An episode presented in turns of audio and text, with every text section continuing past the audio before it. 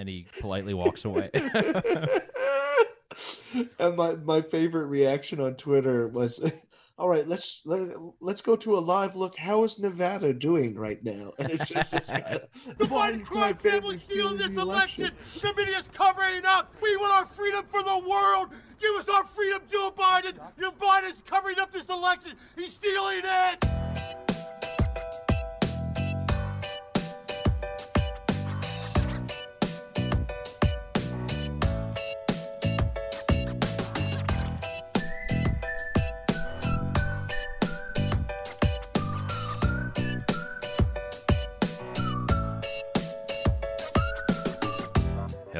And welcome to Consumer Choice Radio. We're broadcasting here on the Big Talker one oh six point seven F M every single Saturday at ten a.m. Eastern. I am one half of your host, Yael Ossowski, coming to you from Vienna, Austria. You can always go to our website, Consumer Choice Radio dot com, where we've got all the latest shows and updates. If you are listening on the radio, be sure you are subscribed. If you've just uh, been given a clip in some kind of uh, strange location on a U S B drive, and you want to hear this show permanently, go to our website. You can find our R S S feed, and you can also find our podcast uh, in all the iTunes stores and Google and wherever else you might be listening. So that's uh, kind of the beginning story, and I'm not here alone. I'm joined, as always, on the mic by my colleague David Clement in Toronto. David, how goes it? Uh, it's going well. I mean, it's Masters weekend, so anyone who enjoys golf, um, this is a big one.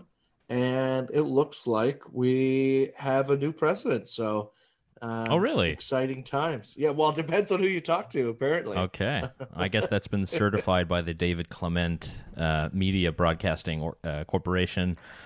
Uh, yeah. I have called, yes, I have called the election for Joe Biden. You have called it. Okay, yeah, there's pl- plenty of this stuff. It. I think it's uh, this is probably going to be a good topic enough. Uh, there's a lot of stuff that we discussed on last week's program with some of our colleagues from Consumer Choice Center, so you can uh, head on over to our website, Consumer Choice Radio dot com, and see that. Uh, we've got that YouTube version up on our page, too. I think we gave kind of a good breakdown of some of the awesome consumer choice topics. But yeah, definitely true, David. This is uh, what's on everyone's mind, is figuring out what's going to happen with the uh, remaining recounts. Uh, Joe Biden has, by the major media companies and by many others, been projected to be the president. And uh, now it seems it's up to the courts and recounts and um, political factions all over social media. Isn't that fun? Yeah, I mean, the thing for me is that there is no scenario where... There is no scenario where you cl- you you close a twenty thousand vote gap on a recount. So the whole thing just seems like it's a bit of political theater to me, where unless there really is like some instance of wide scale fraud, which there is no evidence of um, yet, you can't you can't come back. There's no there's no path to actually flipping these states in, in a recount. I mean, uh, Scott Walker, the former governor of uh, of Wisconsin, highlighted this on Twitter when he said, "Well, when Hillary wanted a recount in Wisconsin, they did the recount, and Trump got I think the difference was ten thousand or twenty thousand votes and." Uh, by the end of the recount, Trump was up one hundred fifty-seven votes. Mm. So that was like the the error in in the count, and it went in favor of, of Trump that time. So, well, you, you know, you that, know how I respond to that, David, right? Yeah, let's hear it. The media said what? The media said Joe Biden's president. Ha ha ha ha ha ha ha ha ha.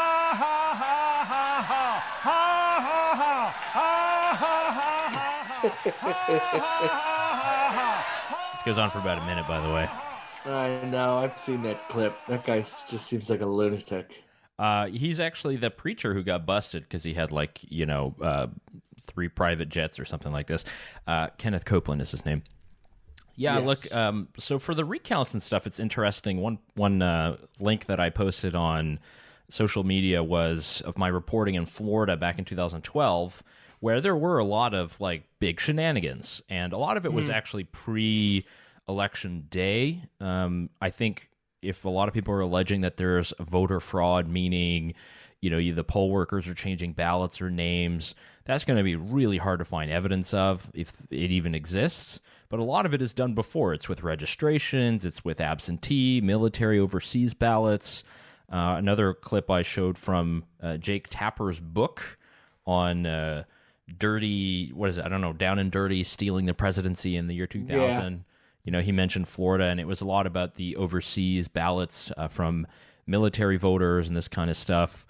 But it's this kind of crazy thing where I would actually give a little bit of benefit of the doubt to some people who might be very cautious. So a lot of Republican senators are cautious to, you know, immediately say, okay, Biden's president, that's it, it's all well and done. Because uh, we still don't know with a lot of these... Re- I mean, it's really close. Like, let's just admit it. It's really close in a lot of these areas. And it might not make yeah. up the recount gap or whatever. But, man, there was a lot of bumbling idiots, idiots all over the place that have been all over this stuff. Yeah, so it is, it is a extremely close election, but it is not close enough where the result is in question.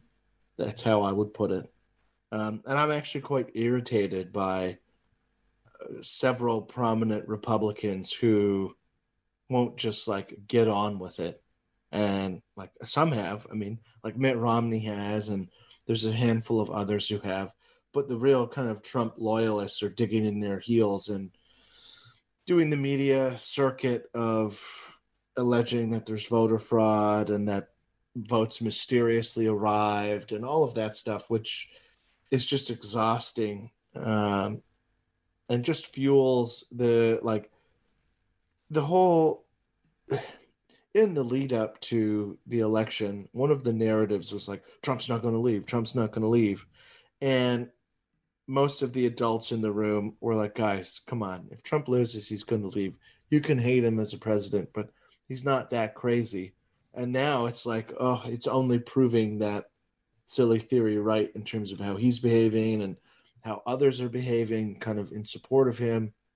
So, yeah, super depressing. Um, but I think, as Joe Biden said, um, his resistance is of no consequence. And the transition um, will happen. It doesn't help that so many of the results, you know, have come so late. Um, so North Carolina had to wait until November twelfth uh, for a lot of these electoral ballots from abroad or wherever to come in, uh, which, again, is just crazy because I guess it's all the votes from North Carolinians living in Alaska or something at that point. Because uh, most people, if, if you're actually voting abroad, Uh, most of the time you were required to get it in in October. Uh, that was actually the requirement for a lot of the overseas votes, at least specifically for North Carolina, uh, somewhere a bit strange. So, yeah, it hasn't been good. Optics have not been great. Uh, I think there's a lot of um, a lot of ink that's being spilled and a lot of people talking, but, you know, the election was not more than a week ago. So I'm hearing very just... very terrible comparisons from a lot of people, uh, you know, to authoritarian regimes and things like this. I think that's, I think that's, that's just, yeah, it's unfortunate because, again, nothing has been officially declared. The Electoral College still has to gather in December, and then it's mm-hmm. pretty clear, and everybody's already probably sending out their resumes, no doubt. But, um, you know, if we wanted to play on good old Uncle Joe, uh, supposed president-elect, let's, uh, let's play one clip from the debate Uh, that he had that I just wanted to, to further contextualize. All right. Yeah, I know where this is going. Vice President Biden, final question for you. Will you urge your supporters to stay calm while the vote is counted? And will you pledge not to declare victory until the election is independently certified? Yes. And here's the deal. We count the ballots, as you pointed out. Some of these ballots in some states can't even be opened until Election Day. And if there's thousands of ballots, going to take time to do it. And by the way, our military, they've been voting by ballots for since the end of the Civil War, in effect. In effect. And that's and that's what's happen, going to happen. Why was it not? Why is it for them somehow not fraudulent? It's the same process. It's honest. No one has established at all that there is fraud related to mail-in ballots. Vice yeah, and that's about, you know, the mail-in ballots and, and everything. But, you know, I, I don't think I've gone on any denial of the thing. It's obvious from the projections um, that, you know, he is to take the state of Pennsylvania, which is essentially, it comes down to Pennsylvania, right? Well, if he takes Pennsylvania, it's over. If he keeps Georgia, it's over. Yeah. So if he keeps Nevada and Arizona, it's over. So it's like, and I mean, so here's the question, because I've I've seen that clip mm-hmm. be spun around Twitter quite frequently, and people are using it to kind of invoke, well, Biden's declaring victory early, and he said he wouldn't do that. What does independently certified mean? That yeah. does I, to me that doesn't mean one hundred percent of the vote count. I mean, the votes are never one hundred percent counted on election night in a normal election. This is a normal, like, the delay is normal for military ballots and all of that jazz. It just so happens that it's been amplified because of the pandemic, and we're um, we had an influx of, of those votes that were mailed. So, I mean, I don't I don't view that as like, oh, Joe Biden's a huge hypocrite, because I mean he he's a hypocrite on other things, but I don't view that as as a as like a gotcha moment necessarily. What I what I thought was interesting, and I followed uh, a lot of the foreign press, uh, you know, in Austria and Britain elsewhere. And this is strange. I don't remember. Maybe I'm misremembering, or it's Mandela effect. But a lot of the the way that it was, it was like, oh, Joe Biden, uh, elected president, project U S media, which I I found seemed kind of weird as a, a way to frame it. Um, you know, you can say, oh, by mathematical probability, or you know, whatever. But it's like, yeah, nobody's going to get their authority from the U S media. Sorry, guys. That was yeah. that was a bit weird, and it's going to embolden a lot of, of Trumpers in that case. And I think, much to your point, I think most people who aren't in the political game and have some political, you know, score have kind of accepted that. You know, they've said, okay, this is it. Uh, there's a lot of focus on Fox News and how they've projected and, and all of this. I mean, look, at the end of the day, you can't just, you know, turn on, turn in on the institutions. You have to make your projection, because you you don't want to be wrong, and you don't want to make huge errors, and you just don't want to be a laughingstock. And as much as Fox might like Trump, or some of the personalities might like Trump, you know, they still have to appeal to a wide audience, and they have to remain some kind of, they have to keep some kind of credibility. Hmm. Yeah, yeah. I, it's just one of those things where, like, the people who, oh, well, since when does the media call elections? And it's like, guys, it's, Alaska was just recently called, because it took them God knows how long to count their votes, and the Associated Press tweeted, or the Associated Press called it for Trump and called it for the Republican senator, and both the president and I, th- I believe it was Ivanka Trump were like, oh, A P calls Alaska for President Trump, and sure. um and the candidate for the Senate, uh, like, congratulations to whoever that is. I forget his name. I mean, it's like, well, I guess the media does call elections then. It's, yeah, and, and the, the media calling part, because, you know, that was always very difficult for me to understand back when I was covering elections and stuff in Florida, is that the reason that it's the media calling it is because essentially they have their own teams of whatever election experts, or Steve Kornacki on M S N B C, and they just say, okay, well, this state, they have officially declared that Biden won this many votes, and they just add them together, and they have the formula.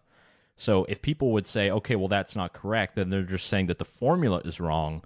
But in this case, uh, a lot of the Trump team, and apparently the legal team, uh, which is fun, a lot of fun lawyers on that team, Rudy yeah. Giuliani, Woo. Four Seasons uh, landscaping, um, and they're they are saying, okay, well, Uh, places in, in like Georgia and Nevada, you know, these counts weren't legit. There's a lot of illegal votes and things. And it seems as if, I, I'm not a lawyer, uh, and I think lawyers likely should be barred from running for office. That's another point. But I'm not a lawyer, but most of these arguments that they're putting forward seem really, really specious, and just not, they don't have any weight. Well, and some of it just has nothing to do.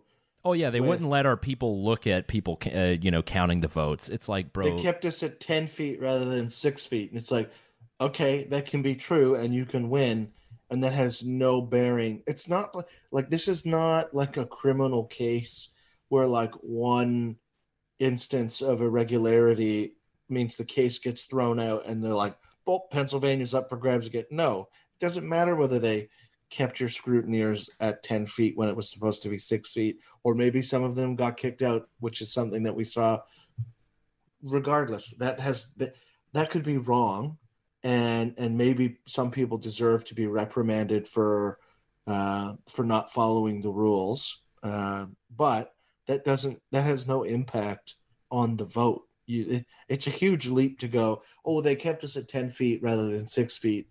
Therefore, we still think we got forty thousand mysterious votes that are going to cover this gap so we can win Pennsylvania again. It's like, yeah. And the only no, way that that's not there. And another argument that's made is, you know, oh, when we were watching the vote totals, you know, this many came in and over all of a sudden there were this many votes. It's like, look, nobody has, and I might be wrong, but I don't think we've had as many people watching individual votes being turned in from the states like we do today, right?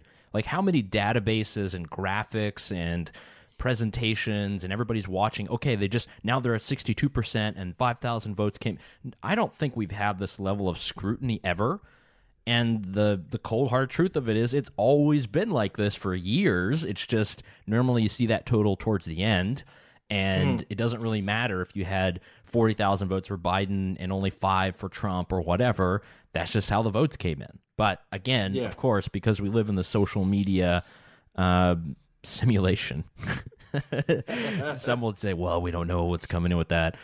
Yeah, I don't know. There's, who knows? Maybe in two weeks, this will all seem very silly. Um, but again, if Electoral College doesn't meet till December to have, you know, the final stuff, yeah, that's going to be kind of crazy. And uh, as you mentioned before, President-elect Biden, he's already putting together his uh, his kind of cabinet in waiting, or shadow cabinet, as it were, and already yep. getting a lot of people who are going to be on his staff and all of the rest. And then there are a lot of questions about, you know, the transition and money and payments and who's this and that. And I think that's, I guess, the next well, thing debated until Thanksgiving. Yeah, and the transition becomes more prominent than ever before because of what happened with Mike Flynn.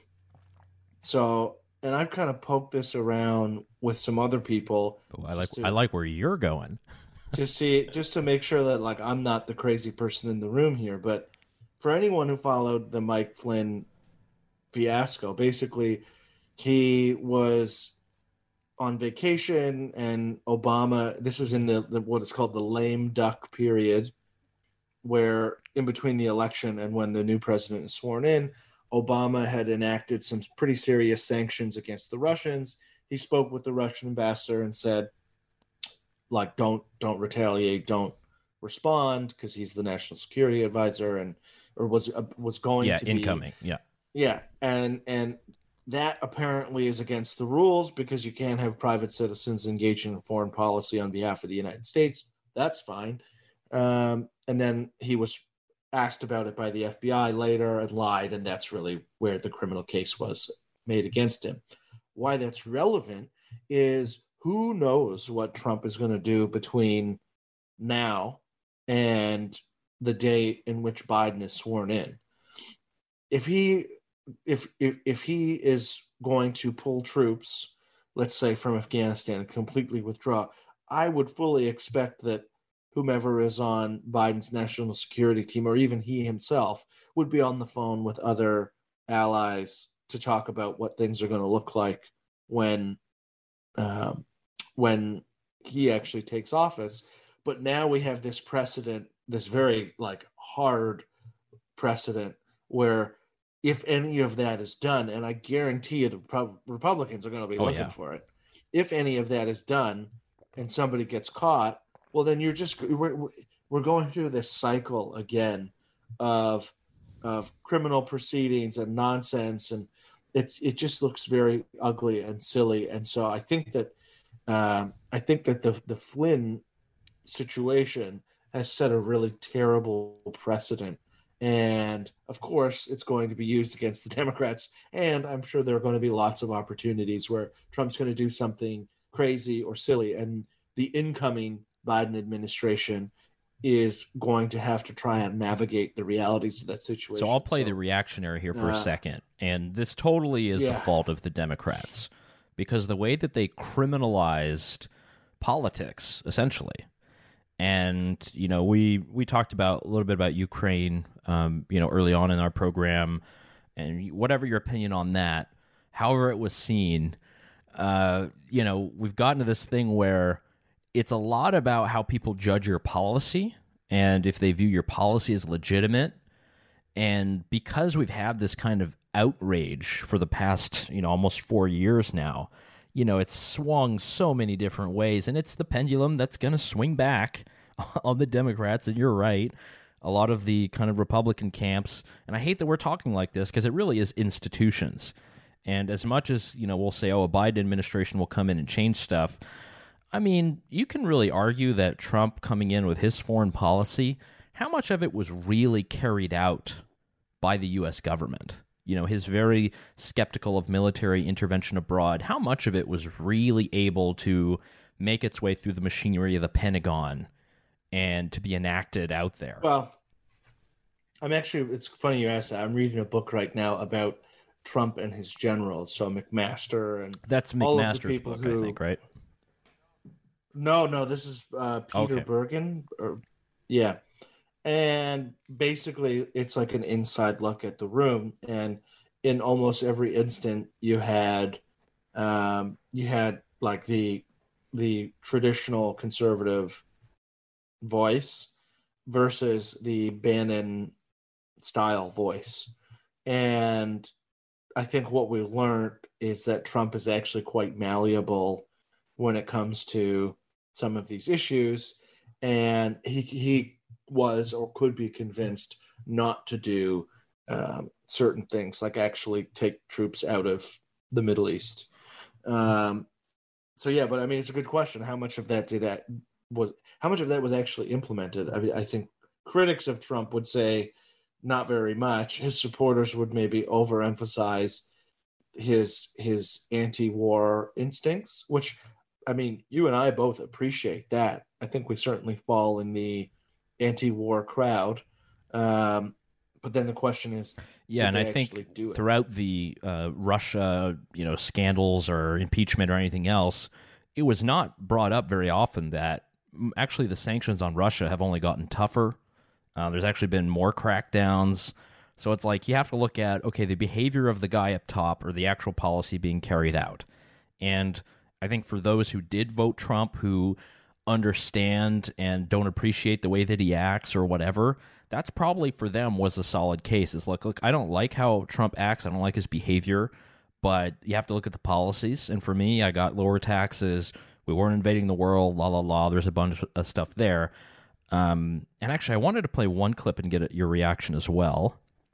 Uh, this relates to a topic we've kind of mentioned, and it's the state of comedy in the era of Trump, and just and how bad it's gotten. Well, yeah, comedians are, comedians are going to have to go yeah, back and, to and writing good they're, jokes. They're not succeeding. Uh, here's case in point: someone who, growing up, to me was actually a huge influence, and I loved, and I would listen to all the time, Stephen Colbert. So, uh, what is his reaction when it comes to the election and uh, Donald Trump still counting on the lawsuits to try to overturn something?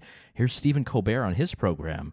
Keep in mind, uh, one of the late night hosts, one of the big comedians of the day. So we all knew he would do this.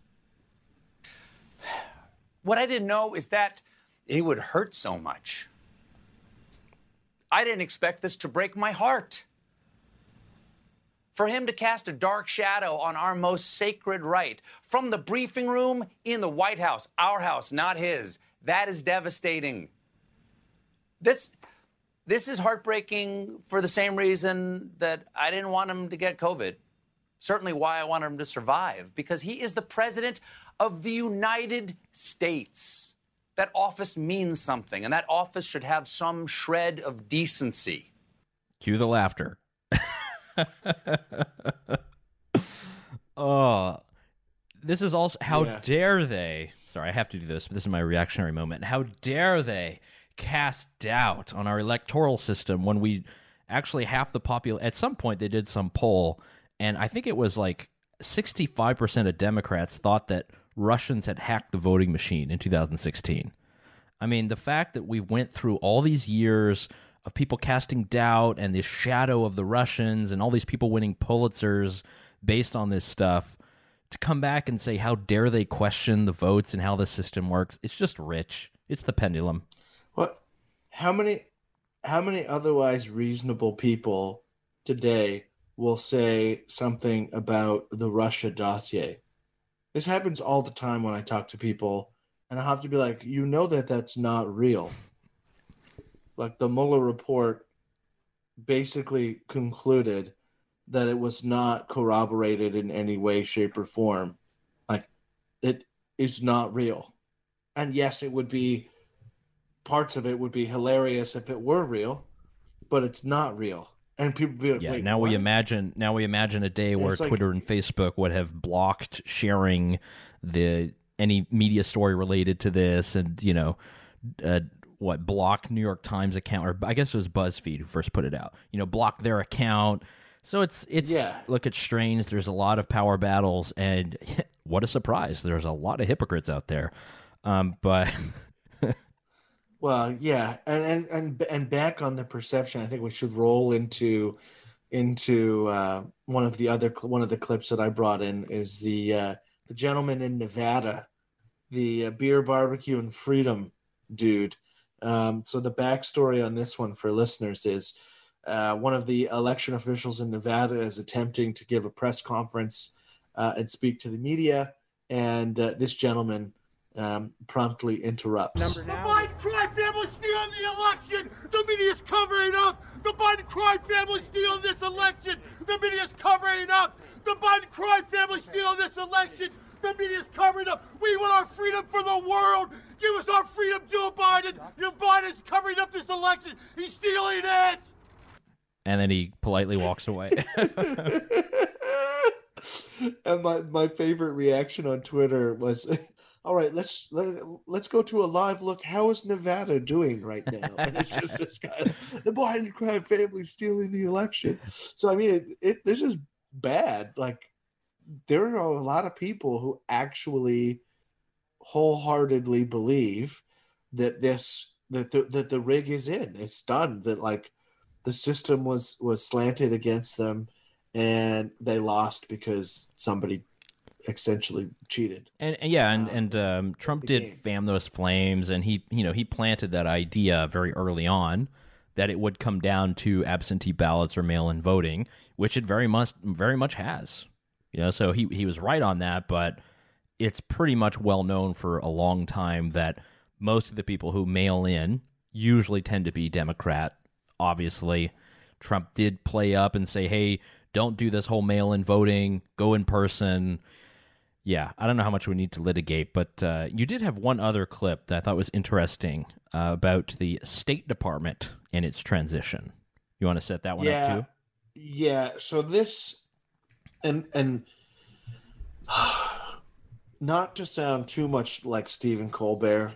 No. But to have the, the so we'll play the clip. This is the Secretary of State, Mike Pompeo, being asked about the transition to the Biden administration. So we'll get Jamie to play the clip, and then I'll give my take. Uh, is the State Department currently preparing to engage with the Biden transition team? And if not, at what point does a delay hamper a smooth transition or pose a risk to national security? There will be a smooth transition to a second Trump administration. Uh, mm. So, I mean... Behave like be the adult in the room, and just like the the only answer you need to give there is yes. That's it. But would uh, that not in a in a way therefore be the first public admittance from the administration that there is a concession? Or he could even just say, once all the votes are counted, if it's once the votes are verified and we've lost, then yes, we will work with. Well, the tr- like well, that's a, that's the thing that irritates me is that. He's the Secretary of State. Well, David, let's let's uh, to be fair, let's play the rest of the comments. Okay. There will be a smooth transition to a second Trump administration. All right, we're, we're ready. The, the world is watching what's taking place here. We're going to count all the votes. When the process is complete, there'll be electors selected. There's a process. The Constitution lays it out pretty clearly. The world should have every confidence that the transition necessary to make sure that the State Department is functional today, successful today, and successful with the president who's in office on January twentieth, a minute afternoon, will also be successful. So you believe there's widespread voter fraud, that the reports that we're getting from Pennsylvania, from Michigan, showing vote totals in massive leads or significant leads with ninety-nine percent reporting are going to be overturned, and that the United States failed to conduct a fraudulent free election? Rich, I'm the Secretary of State. I'm getting calls from all across the world. These people are watching our election. They understand that we have a legal process. They understand that this takes time, right? It took us thirty-seven plus days in an election back in two thousand. We conducted a successful transition then. I'm very confident that we will count, and we must count every legal vote. We must make sure that any vote that wasn't lawful ought not be counted. That dilutes your vote if it's done improperly. Got to get that right. When we get it right, we'll get it right. We're- mm. Yeah, so that is an appropriate answer. And when he, so it's unbecoming of the Secretary of State to open that up with the smirk and we're going to have a smooth transition to a second Trump administration. Just like, I think if it, it, it, there's a bit of a devaluing of the office or the position in a sense when he's being so cavalier about, I mean, his, his, the second part of that answer implies that he was kind of being cheeky and funny or trying to be maybe in the first part of his answer. And also admit, but, like, nobody played that second part. At least I, I didn't see no, it. No, of yeah. course not. No, of course not. Um, but at the same time, it's like, why why go there? Why make this worse? Like, why continue to fan the flames of there's a shot, there's a chance, there's fraud, we're going to win. Um, like, it's just, I don't know. I'm I'm seeing reports for that there are not enough people in the Trump administration who are having that conversation where it's like, all right, guys, like this dog and pony show's over. let's let's move on. Yeah, and um, this kind of stuff is is going to continue on. Again, we're only a week after the election, um, so you know if one of these, if North Carolina, once it is finally called, which is this week, happens, then maybe that changes tunes. Uh, Pennsylvania, same. Uh, I did have one extra clip from Pompeo. It was in the same press conference there at the State Department, yep, related to something you mentioned earlier, the Logan Act. And uh, even Glenn, uh, Glenn Greenwald, you know, he uh, is now independent. He's left his um, The Intercept uh, media outlet. He's now on Substack, writing his own newsletter. And uh, he had an article on that when uh, I think Rob Long, who's like an Obama guy, uh, and now in the transition, saying that Biden is already taking calls from foreign leaders. He's assuring them everything's going to be all hunky-dory come January. And Pompeo is kind of asked about that in the State Department briefing room. So back to my first question. Is it improper? So Actually, sorry, this is on Fox News. Brett Baer, never mind. Back to my first question. Is it improper for these foreign leaders to be reaching out to Joe Biden? You know, if they're just saying hi, I suppose that's not too terribly difficult. Uh, but make no mistake about it, we have one president, one secretary of state, uh, one national security team at a time. It's appropriate that it be that way, Brett. I will say this. One of the things that I have observed now, almost four years into my time in this administration, is that previous folks just refuse to get off the stage. So they, they talk about healing and uh, all, all these transitional things. Frankly, I, I've watched uh, Ben Rhodes, Susan Rice, and John Kerry, and Wendy Sherman be active on the world stage in ways that weren't consistent with what the Trump administration is doing. I regret that. It wasn't in America's best interest that they chose to behave that way. For all the focus back at the beginning of the Trump administration on incoming National Security Advisor Michael Flynn, mm-hmm, and his phone calls and the talk about the Logan Act, are you worried that that is happening now? I'm always worried when people are engaging in activity, speaking with foreign leaders in a way that represents things that might be representing things that aren't true, or might be attempting to influence American foreign policy in ways that are inconsistent with what the law requires. Uh, you know the Logan Act. I, I know the Logan Act. I hope that all those folks who are out there having these conversations aren't violating that law. I'm sure the Department of Justice will be keeping a good eye on that for us. Yeah, I mean, those are those, those are pretty much my my concerns with the precedent that the Flynn scenario set, which was we're going to... Everybody's on watch. I mean, everybody's on watch. You better be on your best behavior, and we're really going to throw the book at you um, if you if there is a misstep. Now, you can argue that... you could. I think you could make a very convincing argument that that type of rule is silly, that Biden should be able to have conversations with foreign leaders about what foreign policy will look like under um, under a Biden administration. You could actually quite easily convince me that that's totally normal and appropriate, but you can't have that conversation anymore because the precedent has been set that you you do not do this, you cannot do this.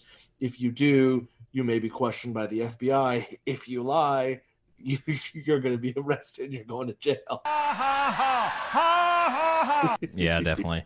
And yeah, I, I don't want to belabor this too much. I, I would hope that this conversation doesn't, you know, roll past next week because, uh, you know, there's still a lot of issues and problems, and Trump is still president until January, whatever, twentieth at uh, eleven fifty-nine. So there's uh, a lot of stuff to deal with, and man, I don't know. It, we're living in a strange twilight. Uh, I, this year has des- definitely been crazy, David. We haven't done a year roundup uh, show. Seems like every day is a version of that, but the yeah, amount of stuff that yeah. we've seen from, from kind of A to Z, starting starting in Davos, and uh, then all the Corona stuff happening, and now like election being tossed up, not knowing what's happening, lawsuits, recounts.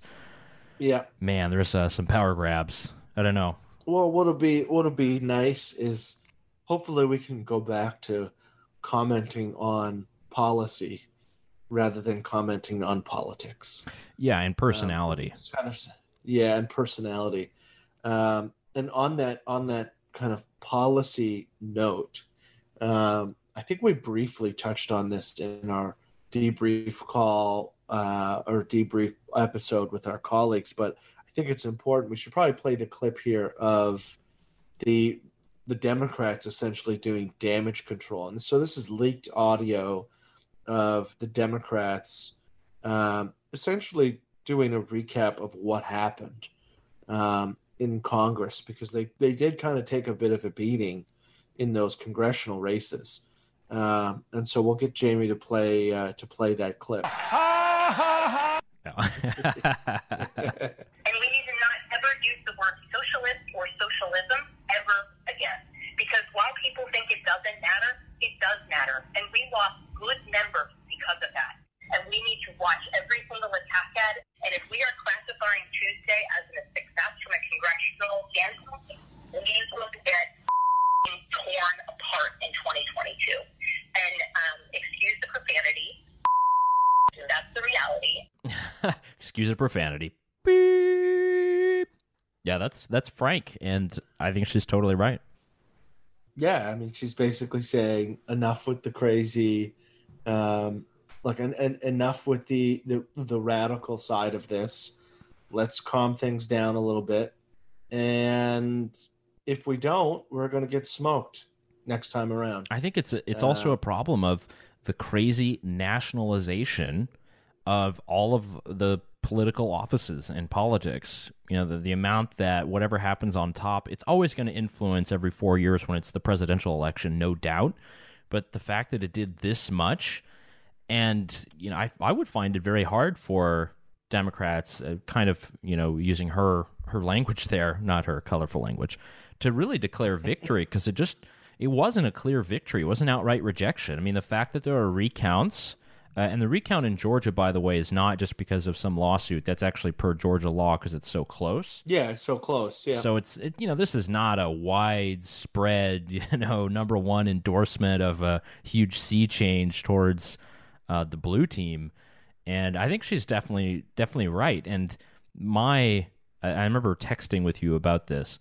Not my prediction, but my hope would be, it'd be really interesting to see the different factions actually start to materialize and coalesce and solidify in a way that you would have, yeah, kind of like the Blue Dog Democrats used to be, that you would just have like the social or the Justice Dems, and they have like their own official caucus. And at some point, there's got to be some rupture in this, you know, temporary marriage. Yeah, because I mean, we've already seen it where. So the comments by the congresswoman in that clip are a direct shot at like the A O Cs of the party, basically saying, get out of here with this nonsense. And A O C responds basically saying, well, it's not my fault. Like I offered to help. I offered to help a long list of candidates in their districts, and only five candidates took me up on my offer, and all five of those candidates won. And it's like, yeah, because you're toxic. And you're, and you're, where they called you in, it was like helpful because they were safe. In the super liberal part of, I don't know, L A or, you know, whatever yeah. big city. Where where that plays. And I mean, even A O C herself underperformed Joe Biden by about ten points. Um, and so I think that shows you that there is an appetite for a more centrist, moderate Democratic Party. And that's going to drive a huge wedge in this, what now looks like a temporary coalition. Yeah. Um, that was that was used to basically defeat Trump. And now they go back to fighting each other. And then the same thing could happen on the Republican side. I, I think essentially you really have four parties. You have your traditional Democrats, your Joe Biden Democrats, that's one. You have your pro- hard progressives or democratic socialists like A O C. You have your traditional Republicans like your Mitt Romneys. Uh, and then you have your kind of hyper-nationalists, which is your Trump crowd. Um, and so it, it'll be interesting to see how that plays out. Um, do the Republicans start fighting each other in what's next? And do the Democrats start fighting each other in what's next? Um, I, I would it, it I would seems... say it'd be more Democrats, mostly because they're going to have the presidency, if all is uh, confirmed in December, and that means that okay, there's a focus. We got power now. What do we want to do? And that's really when the people come to play, right? Because when people are in opposition, they'll say anything. I mean, the amount of bombastic comments that we've heard in the House and the Senate the last couple of years, yeah. It's actually. If any normal person tuned in on C-SPAN, I mean, they would actually have their mouth gape because it'd be just too crazy what they've been hearing. And maybe yeah. we'll hear the same from uh, the Republican side. But of course, every party is better in opposition. True. Yeah, very true. So very that's true. That's going to be tough. But with the coalitions, it, it's it's it's interesting because even within those, you know, there are not a lot. There's the the kind of Rand Paul faction of the Republicans, very anti-interventionism. You know, who mm-hmm. was saying, okay, guys, well, you know, that's why you got to vote for Trump because he's he's committed to this and he's told me, you know, he will re- withdraw from Afghanistan and all the rest. And yeah, I don't know at the end of the day because, you know, these factions are not, they're not solidified. You know, they're not official. They're, they're mostly maybe some think tanks that you coalesce, maybe some, you know, media institutions and such. Uh, but you don't really have, you know, European style coalitions that are made up of general leftist groups that are like the Workers' Party and, you know, whatever, the Social Democratic Party and whatever. I act- I actually think it'd be very interesting to go to that type of system, but that really is going to necessitate an entire change. Uh, I think most people are tired of the red team versus blue team, A versus B, because we're not all that way. Everybody has diverse thoughts. I mean, find me one person who agrees with everything that's on the Democratic platform or Republican platform. It's like impossible. Yeah. Yeah, nobody nobody is excited. And you only make that judgment on that party based on a couple of issues that might be important to you. For some people, it's, I don't know, abortion or mm-hmm. guns or whatever. Unfortunately, sometimes you can actually know how someone will vote based on like two or three issues. It's like insane. Yeah, yeah. It, it it is insane. And on the note of insanity, there are some people who are doing some things that are absolutely wild when it comes to how do we reconcile with Trump voters. Oh, let's hear this, David. And I know you, uh, you and I have poked around this a little bit. Like, there are people wanting to create a database of everyone who has donated to Republicans and to map them out. Like, this is some fascist ideas. This is bananas that that serious people are are are wanting to do stuff like this. And it's not just like, oh, a handful of crazy people on Twitter and like, let's say far, far left loony bins are, are trying to rally up all the information they can on their political opposition. It's happening at a much bigger level. I mean, the the, the Lincoln Project, which was essentially the largest Republican-ish anti-Trump group, um, is now going after the law firms that are working with the Trump administration and calling on people to essentially spam the law firm, to find its employees on LinkedIn, to message them disparagingly about how could they co- collaborate with the president in his legal challenges. They're going after other clients who have that law firm under retainer and saying, like, this is disgraceful that you work with this law firm because they work for, for the president. This is like crazy, crazy, um, crazy stuff. And I, it just, I can't, I don't know who, I don't know who thinks that this is a good idea. I mean, there are seventy million people who voted for Trump. You really think it's a good idea to just ostracize these people even more so than they already feel it, feel that they are? Um, I don't think that that does any good for the political system or society at large. And I think it largely underestimates. It's like, yeah, the Democrats won the presidency, barely.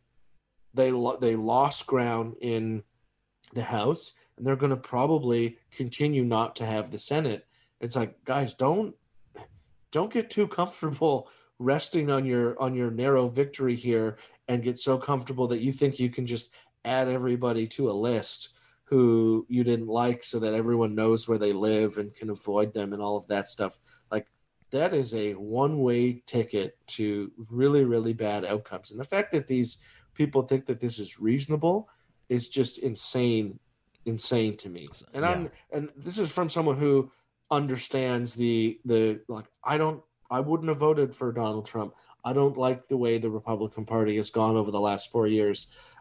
All of those things. I wanted Joe Biden to win, but the idea that you're you're going to just add seventy million Americans to some database is just bananas to me. It doesn't make it, it's terrible. And normally, folks, we do have a lot more consumer-focused topics, but this is like too hot in the news. I promise. Yeah. Um. So I yeah. actually looked into this, David, a little bit. Trump Accountability Project. It's trump accountability dot net. Not a professional-looking website. Uh, Trump Accountability Project, it has like a, you know, people in cages, and it says, remember what they did. We must never forget those who further the Trump agenda.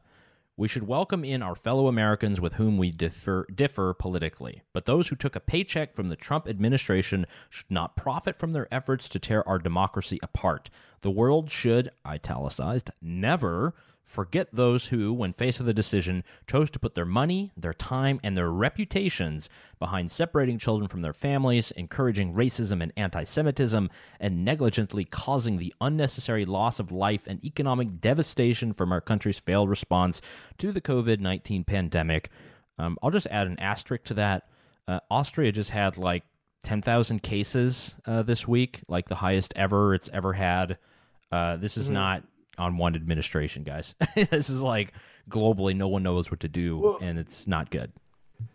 Exactly. And it, I mean, see that, that, that narrative on that website is built on the idea that there was nothing good that came out of the Trump administration.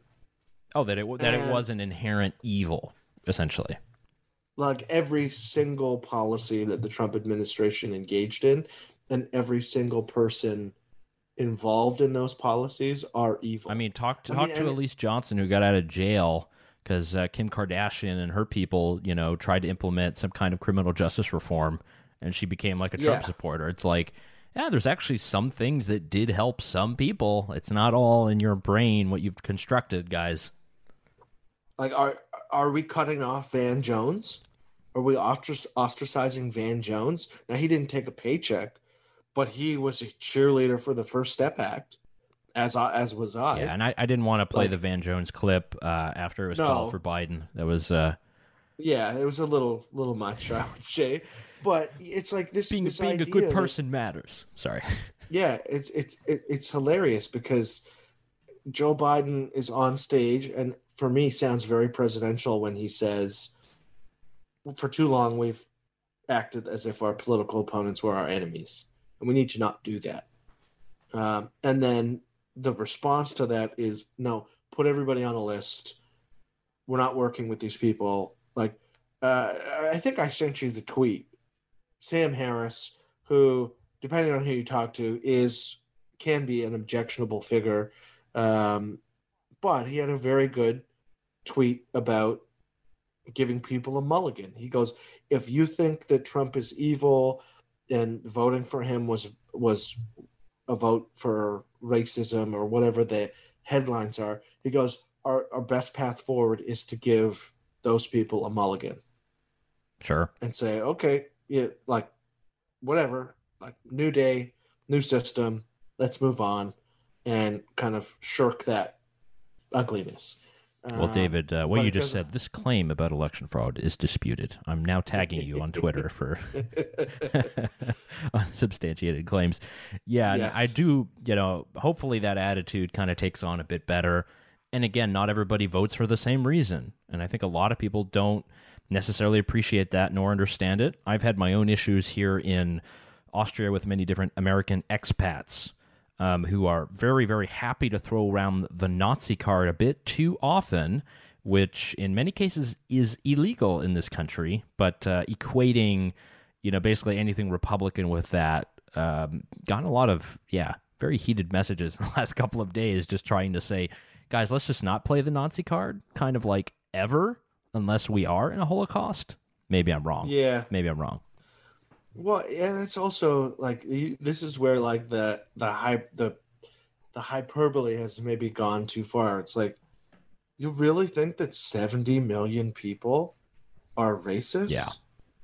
When all of the polling shows that that the the viewpoints of your average Republican are exponentially more tolerant today than Democrats were in the eighties. And you have, according like it, to the exit polls, you know, higher number of minorities that did vote for Trump and Republicans, which is exactly strange and is still leading people to uh, kind of go into, I don't know, crazy mode and then say, well, these people are those who identify as white and they're they they're self-hating, what is it, self-hating Latinos or something like this. Yeah, well, that was what the New York Times published. Yeah, it was like, well, vote for Trump was a vote for white supremacy. It's Charles it's Blow, the, for, the op-ed. Yeah, guy, it's yeah. still a vote for white white supremacy when black people do it. And it's like, hmm, I don't know if I feel comfortable with that line of arguing. So, yeah, but, let's hope, David, that you know we can get to a point where not everything is as politicized. Uh, I think yes. all of us, uh, those of you listening at home, have had political disputes with your friends and family that were never there before, that you know, you never even discussed it. It was never brought up. If it was, it was just kind of like, oh, okay, I think this. Okay, I disagree. And that was it. It became something very, very personal. And if it's not for um, a lot of these COVID restrictions at Thanksgiving, you know, I, I pray for a lot of people going home to their families and having a debate, especially if, uh, you know, the election stuff is not more cleared up. Uh, could be some nasty turkeys thrown out the window uh, here in a couple weeks. I don't know. Nastiness. Yeah, yeah. It's. Uh, I mean, Thanksgiving. The, those political conversations were interesting before. I can just picture like it's very tense, quiet, and then one guy just like a mid forkful goes, "Biden crime family stealing this election. Kids in cages." Ha ha ha ha. And then. And then all hell breaks loose, and you got the table flipped. Oh, Mom's yeah. Crying. Well, it's like that uh, that YouTube video of the kid who goes berserk at Christmas because he didn't get his Xbox or whatever, and he like burns down the house. Yeah, something like this. yeah, oh, it's getting boy. bad. So, yeah, there's still plenty of stuff yeah. that um, will filter our way. I know that the election is still big on people's minds, and it will determine a lot of policy that will impact a lot of stuff. I would be really interested, and I saw this on Joe Biden's, when he was giving one of his first speeches in front of the big blue screen that says president-elect, it says uh, protect and build on the Affordable Care Act. So that's what it says on the background. It says President-elect Biden, and then underneath it said okay. the thing about the Affordable Care Act. I'm really interested to see where this goes, uh, what the kind of healthcare reforms that will be pitched will be. Because if you remember, David, that's what we discussed early on in the primaries. Biden was not the Medicare for all guy. He was saying, let's... Uh, yeah, he had a reasonable... He, his his approach to the healthcare system was very centrist, very reasonable, especially in contrast to some of the crazy people on stage. Yeah, and and even the, the, the Trump, you know, whatever, I don't think you can say he had a healthcare plan. He just didn't. There was attacking pharma companies and trying to basically put way more regulations and make everybody pay the same price.